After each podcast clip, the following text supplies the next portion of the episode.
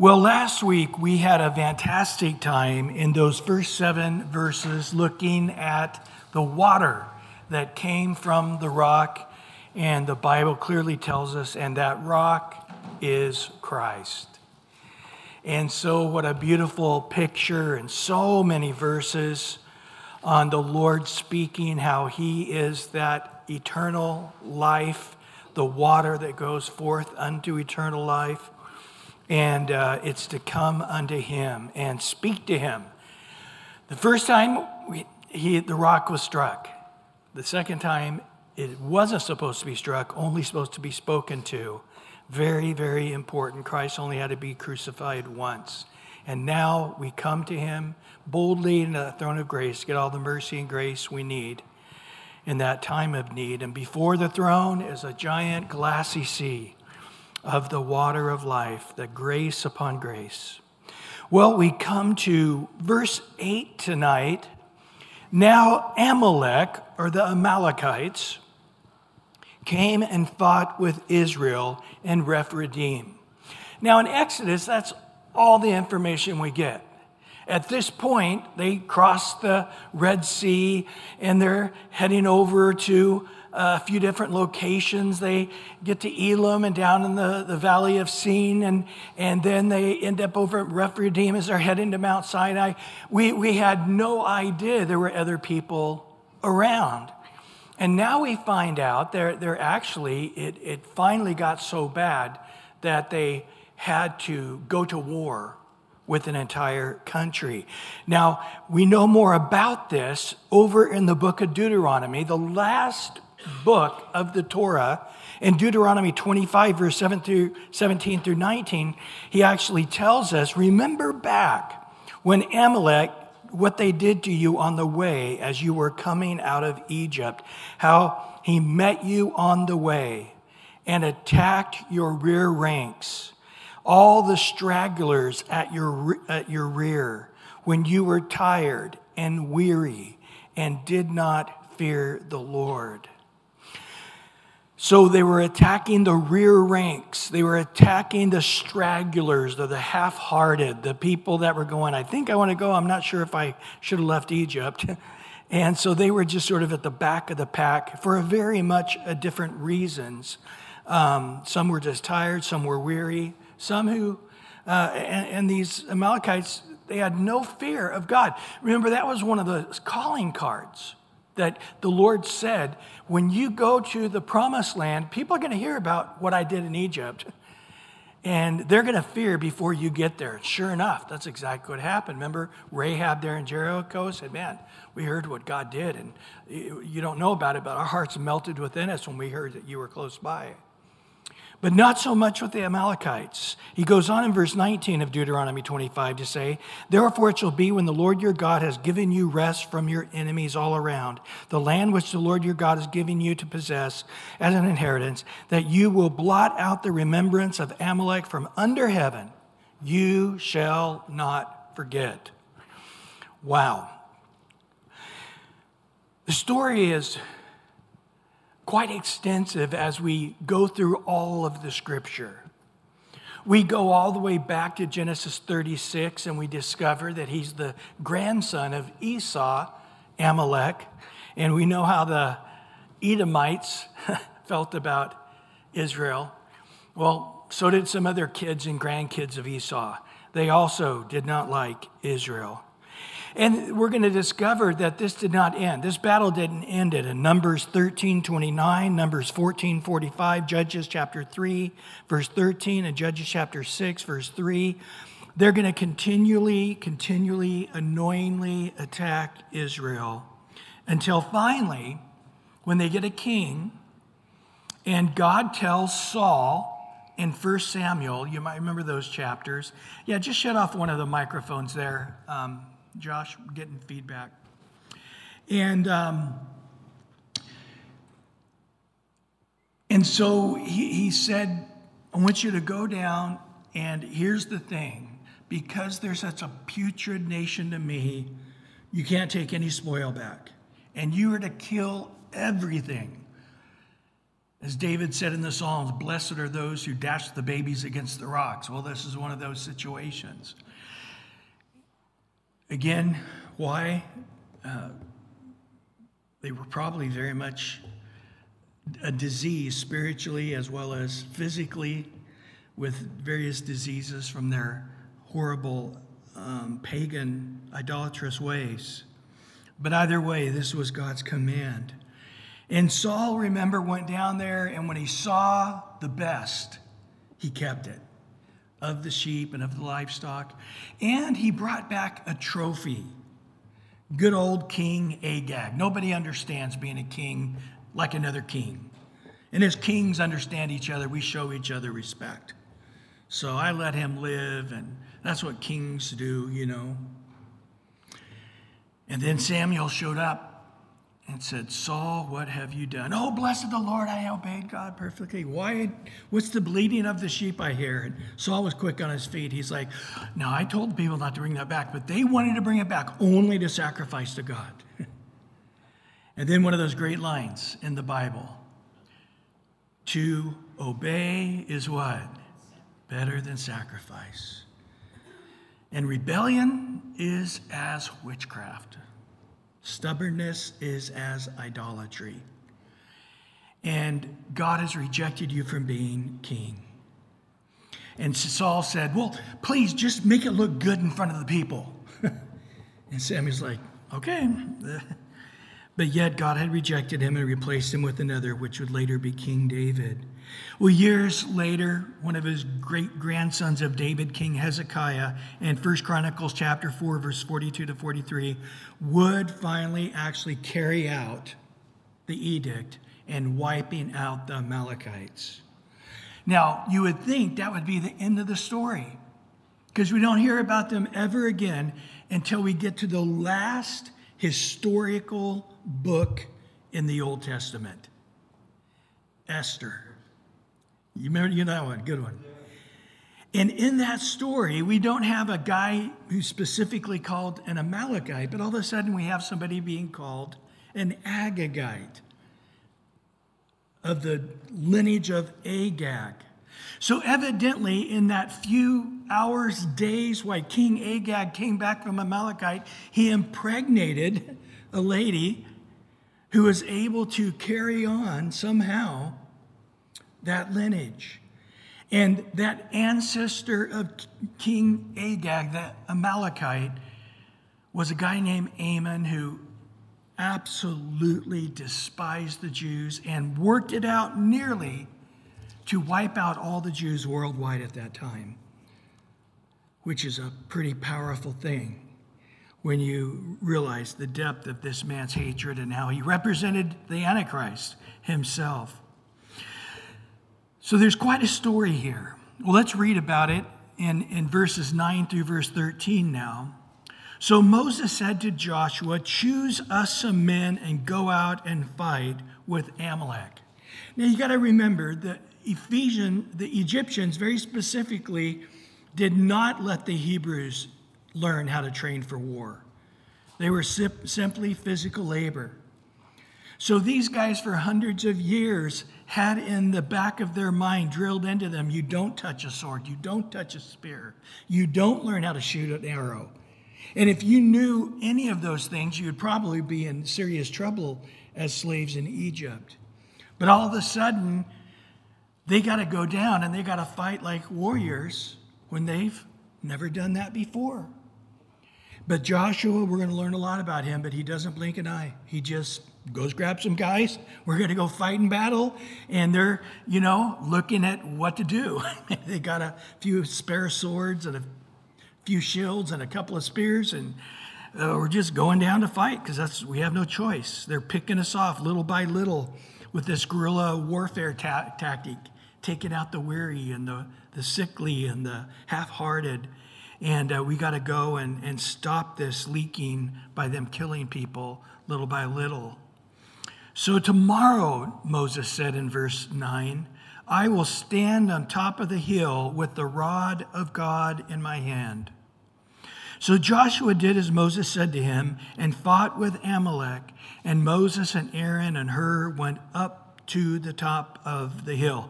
Now, we know who Aaron is. His brother Hur, we don't know. We don't know who that is in history. We know who Ben-Hur is, but that's a movie. The son of Hur, we know who the son is, but we don't know who Hur is. Verse 11, so it was when Moses held up his hand and Israel prevailed, and when he let down his hand, Amalek prevailed. And I wonder how they figured that out, you know. Moses crying out, going, Lord, help us. And he's got that rod and he's lifted it up over his head. And Aaron and Hur said, wow, they're winning. Look at this. And Moses came over and looked and goes, they're losing. What are you talking about? Lord, help us. And by trial and error, maybe they finally figured it out. Wow, when my hands are up and the rod is above my head, we have victory. When that comes down, we begin to lose.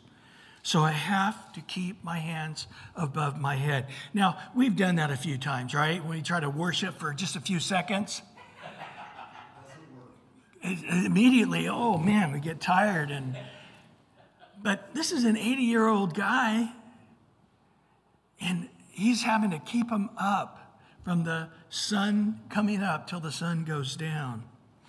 Well, in verse 12, so Moses' hands became heavy, of course. So they took a stone and put it under him, and he sat down on it, and Aaron and Hur supported his hands, one on one side and the other on the other side, and his hands were steady until the going down of the sun. So he couldn't push up anymore, so he just hung on for dear life and put a little piece on each of their soldiers, and they stood there, or got on their knees, or however they did it, and Moses just sort of held on with his weight on top of them, and so it was as equally as painful to those guys, right? I mean, this was a three-man job, and they were all in some physical, difficult pain. Remember, Aaron was his older brother, not his younger brother. And so Joshua, verse 13, defeated Amalek and his people with the edge of the sword. They had victory. So I don't know if I finished. They had one on one side, one on the other, and his hands were steady until the going down of the sun, and Joshua defeated Amalek. The hands up. You know, David in Psalms 28:2 said, hear the voice of my supplication. That's earnest, intense praying, crying out to God. Hear my voice of my supplication when I cry to you, when I lift up my hands towards your holy sanctuary. Do you think David had that Moses story in mind, possibly? I think he could have. Thinking, man, I'm Moses crying out on behalf of my people with my hands lifted up. In 1 Timothy 2:8, Paul says, by the Holy Spirit, it's the Lord speaking, I would therefore that men pray everywhere, parks, corners, in the house, in the living room, in the backyard. Men pray everywhere, lifting up holy hands without wrath and doubting. Holy hands, not the hand that you lift up when the guy cuts you off on the freeway. Not the hands when you're doubting, why me, Lord? Ah. Not the hands at the football game, yay, we win. We got a touchdown. But holy hands, you're lifting them up as a holy hands like Moses did unto the Lord, crying out to God for victory when victory most likely wouldn't be yours. And the hands became heavy and weary. You know, I think somehow in our American Christianity, even though we know Christianity doesn't look like that in Russia or China or anywhere in the Middle East, we know Christianity isn't easy in any of those places. It's very hard in most of those places. Yet in our mentality, it's almost like if it's not easy, something's wrong with it. I need to find a new church. It's not easy to go to church there. You know, I remember years back in one of our buildings, we had a small parking lot with the biggest one we could fit, but we had people walking through fields and parked way up this hill and down these hills. And I remember one day coming to church late, and there was a lady coming down in her high heels down this steep hill, and I just was going, Lord, help us here. And we were at a city meeting, and one of the neighbors was complaining that we're parking all over the place. And I was going to try to address this because they were pretty upset at this county meeting. And I started to say, and one of the neighbors said, or one of the guys on the council said, nobody's going to go to church if they got to walk up a hill, if they have to walk down some hills. I don't believe they're parking there for the church. Nobody would make that kind of effort to go to church. I'm just like, I'll say anything. But that's the mentality, you know. Oh, I couldn't get a close parking place, so I just left. Well, you could have parked 3 rows over. Well, no, that's too far for me. I just turned around and left. So again, there's sort of that mentality. If we're praying and it starts to hurt, it's not God anymore. If we're witnessing and it's hard, if we're listening to a sermon and it's hard, if we're worshiping and my hands are getting heavy, well, this isn't the Lord that I would keep my hands up because my shoulders are hurting. This is a mentality that I think we have adapted in American Christianity. And why American Christianity is used to be European Christianity. It's not working anymore. But no, you can very much be working hard with a lot of effort, a lot of labor, a lot of sweat and tears, and it very much be the Lord. In Luke 11, at the end of Jesus' ministry, at the beginning, interesting, in Matthew, they said, Jesus teaches to pray. Now, at the end of Jesus' ministry, they're like, teach us to pray again. I love what Spurgeon said. I would rather teach one man to pray than 10 men to preach. If you can get one man praying, he'll have far greater effectiveness on any church or any city than 10 men preaching. Prayer can never be left out of the equation. Well, you know, in Luke 11, Jesus just said, hey, it's like a guy that goes to his best friend in the middle of the night saying, hey, some friends came out of town. They surprised me, and I need to lay some food before them. I don't have anything. Would you get me up and give me some food? And he goes, hey, everybody's in bed. And those times you got the kids to bed, the sheep, the dogs, the goat, the chickens, everybody's settled. And you're banging on the window, go away. You're getting everybody disturbed. Everybody's in bed. And he's like, I need the bread. Get up. I don't care if it wakes everybody up. Get up. And these are best friends, right? And finally, the guy just keeps knocking and being annoying. And the guy said, okay, how much do you want? He gives everyone all the bread he wants. Jesus said, this is the mentality of prayer. In prayer, you're not interrupting God. God, you're so holy. I'm so not. You're so wonderful, and I'm so not. I'm not worthy to talk to you, but I'm going to talk to you. Well, I won't talk to you. I'll talk to your mother, Mary. Let her talk to you, because who am I to talk to the big guy? This is the mentality of a lot of people. No, we're to come boldly to that throne of grace. He's our buddy. Get up and get me something. No, go away. Leave me alone. Everybody's in bed. Okay, go back to sleep if you want. I'm not going to quit annoying you till you get up.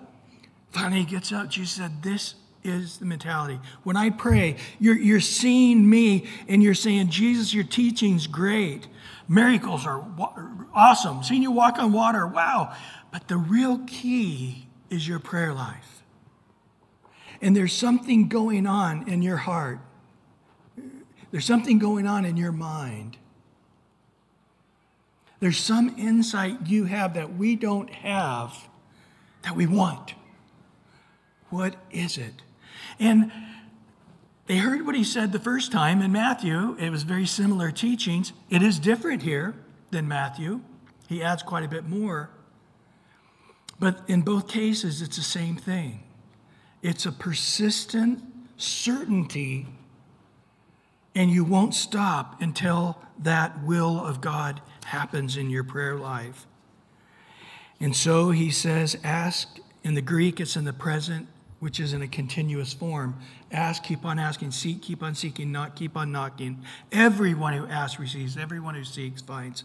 Everybody who knocks, the door is open. Think about it. You fathers, you're evil. Especially in comparison to God, we're evil, right?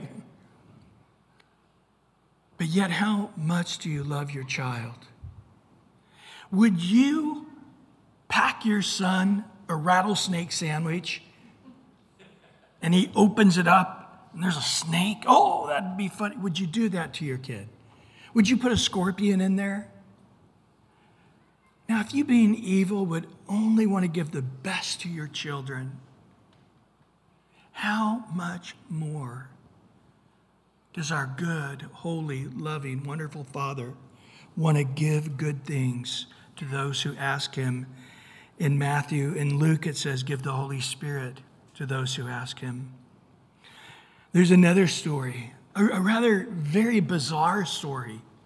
In Matthew 15, and this is when Jesus crosses the border and goes down to Sidon and Tyre, a Gentile area, but there was a Jewish community there. But this lady, who I believe was a witch, because she shows up begging Jesus because her daughter is severely demon-possessed. I think she was a tarot card reader or some psychic or something, and the demons, treated her badly and possessed her daughter. And we know in other stories how severe that can be, throwing them into the water and into the fire, and living in the graves, and not even chains could hold them.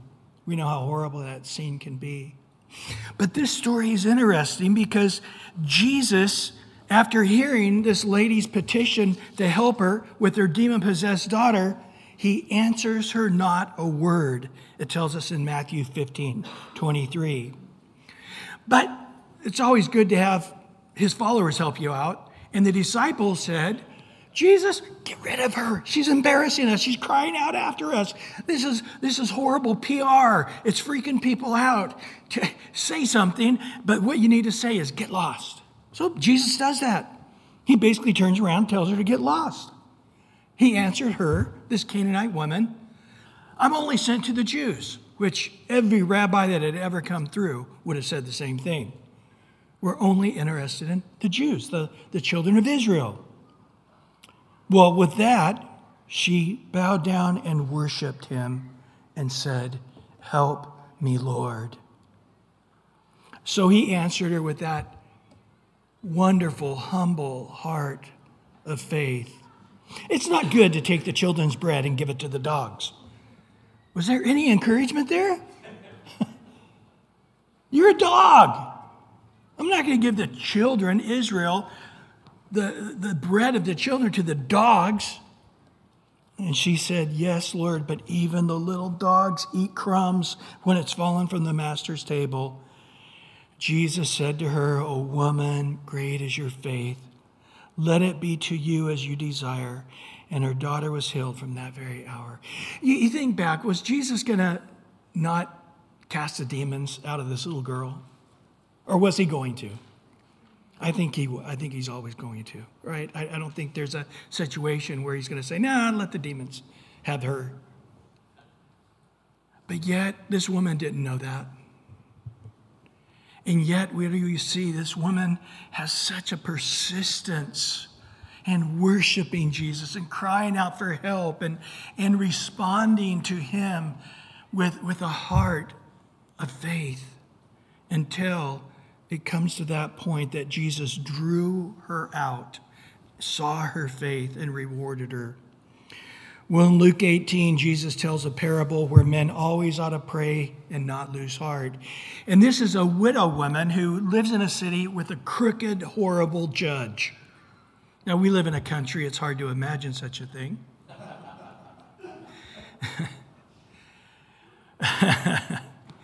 But this man didn't like people.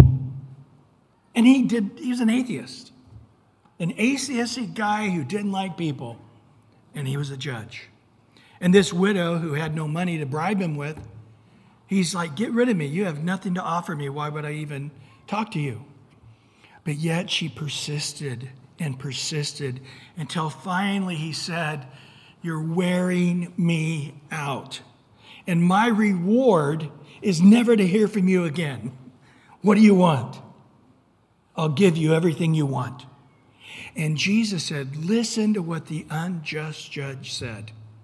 In other words, you got somebody completely the opposite of God who loves us, who really likes widows, who really has a tender heart towards widows and orphans, right? And listen to him. If this man, evil, atheistic man, could be moved through persistence, how much more God who already wants to bless you because you're his precious child that he loves will you get? Even if it were the opposite, persistence would win out. How much more when God's for you? So therefore, he ends by saying this after he says, listen what the unjust has said. He says in Luke 18:7, shall God not avenge his own elect who cry to him day and night, though he bears long with them? I tell you that he will avenge them speedily. Nevertheless, when the Son of Man comes, will he really find faith on the earth? What's his definition of faith on the earth? People crying out to him day and night for help. Let's not forget, if we draw near to God, God will draw near to us. Amen? Jeremiah 29:13-14. And you will seek me and find me when you search for me with all your heart. And I will be found by you, says the Lord. Galatians 6:9. Let us not grow weary in doing good. And I would say prayer is the greatest of all goods. For in due season we shall reap if we do not lose heart. There it is. Luke 18, Jesus told this parable that men would always pray and not lose heart. And Paul comes back in Galatians and says, in due season you'll reap if you don't lose heart. And so there is this striving in prayer. Moses is there in pain, and Aaron's in pain, and Hur's in pain, and they've only been doing this for 8 minutes. Oh no, it's not even 8 a.m. yet. Is this really what God has for me? Is this really what God is saying? The three of us old farts up here have got to wrestle and fight and be in pain and agony and keep this rod up until the battle's over. Or well, if it comes down even for a moment, it'll cost somebody their life. In Luke 24:49, Jesus is, after spending 40 days with them after the resurrection, he tells them, I will send the Father of the promise of the Father to you, but tarry in the city of Jerusalem until you are endued with power from on high. In Acts, he says to the assembly together on the Mount of Olives, he says, I command them not to depart from Jerusalem, but to what?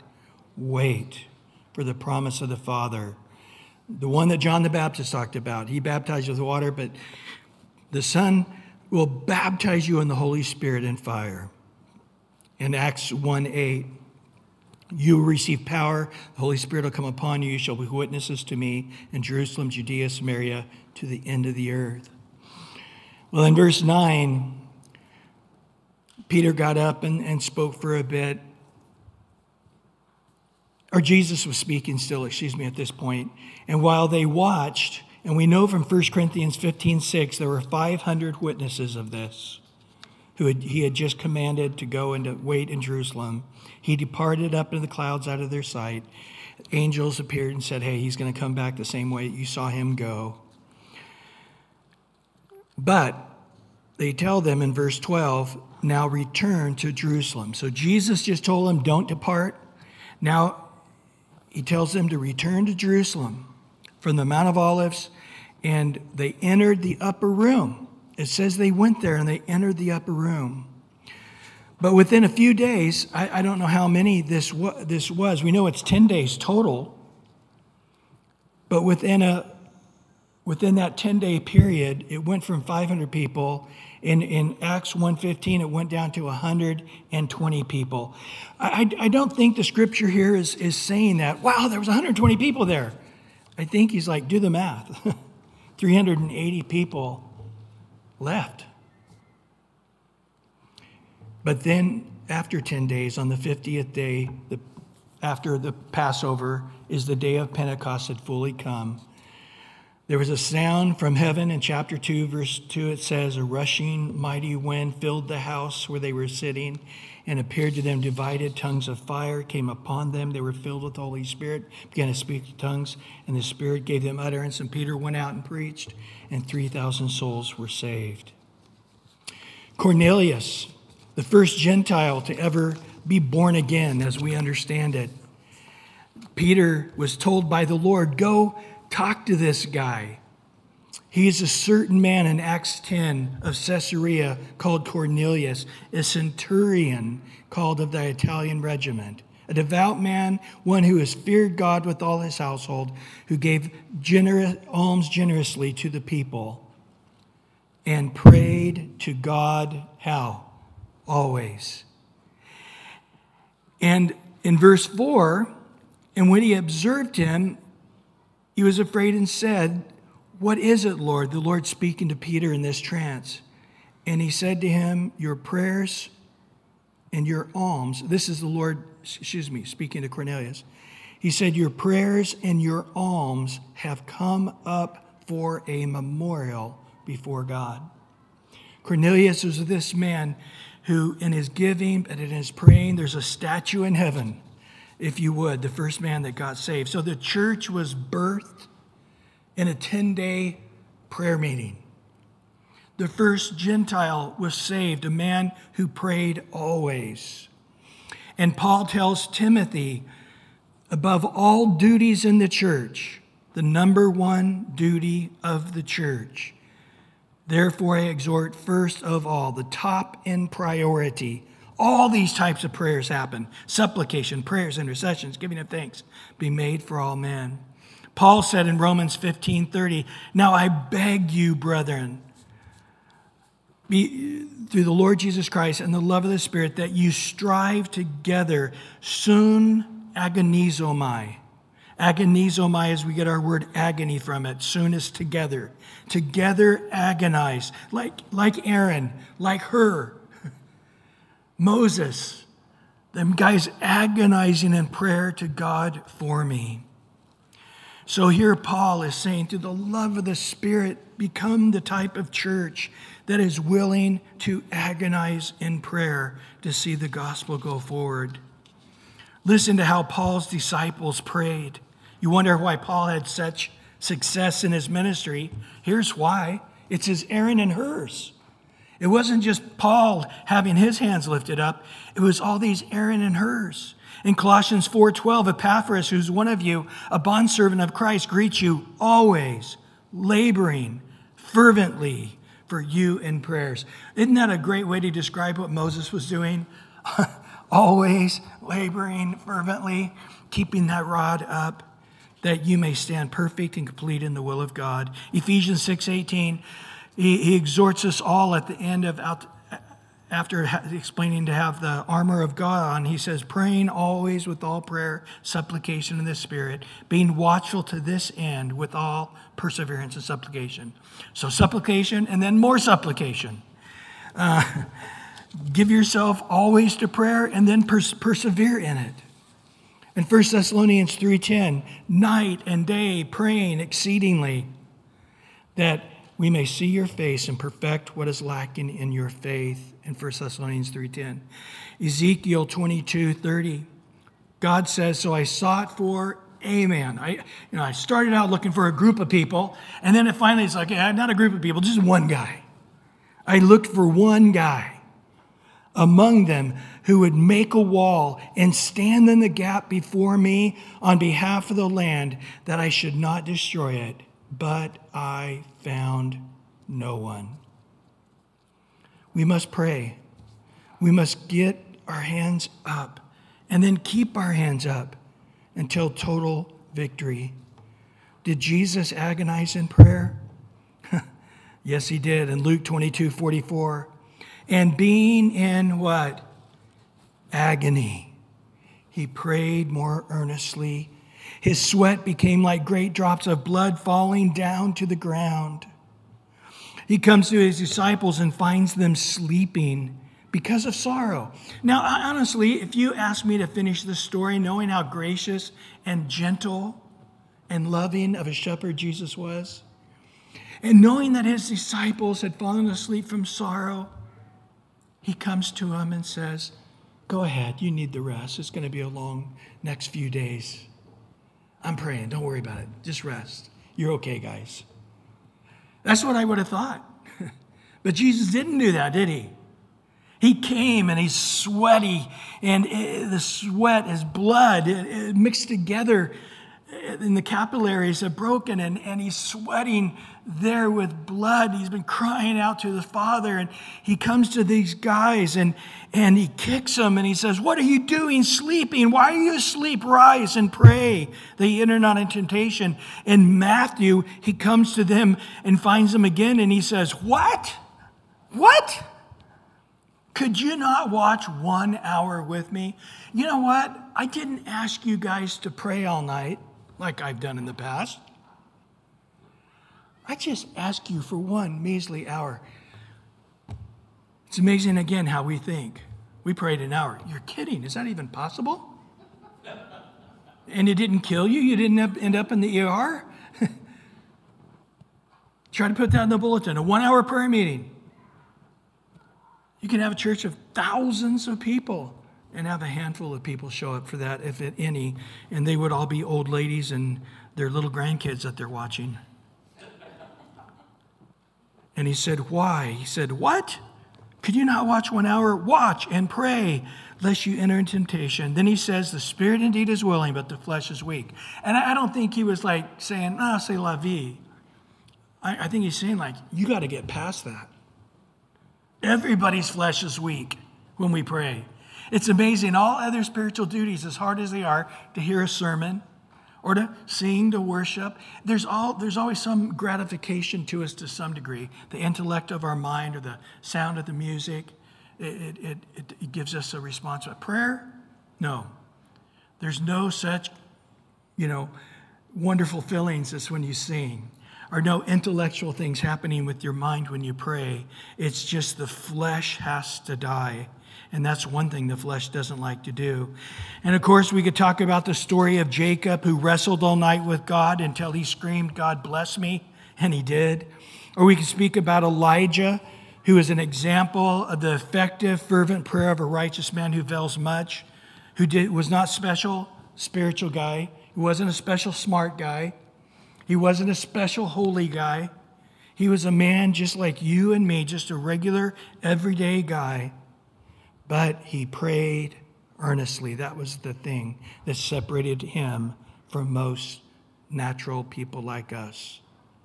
Well, in Exodus 17:14, as we come to a close, the Lord said to Moses, write this for a memorial in the book and recount it in the hearing of Joshua, that I will utterly blot out the remembrance of Amalek from under heaven. So he's the first time that we know God said, write this down. So this is the very first scripture ever written. Now, had Moses been writing already the story of Adam and Eve and Noah and the flood? We don't know. We know he eventually did. But this is the first time recorded where God says, write scripture down in the book. We're going to find later this book was put next to the Ark of the Covenant. But the first scripture written is about striving in prayer, agonizing in prayer, painful praying, if you would. The first scripture is written down about how Moses had to keep up his hands above until the sun went down and the battle was over. In verse 15, so Moses built an altar and called its name, the Lord is my banner. If you look from a distance and you see a lot of metal, a lot of blood, and everybody starts separating, you know who won the battle by whose banner is still up, right? Well, the Lord's banner was up.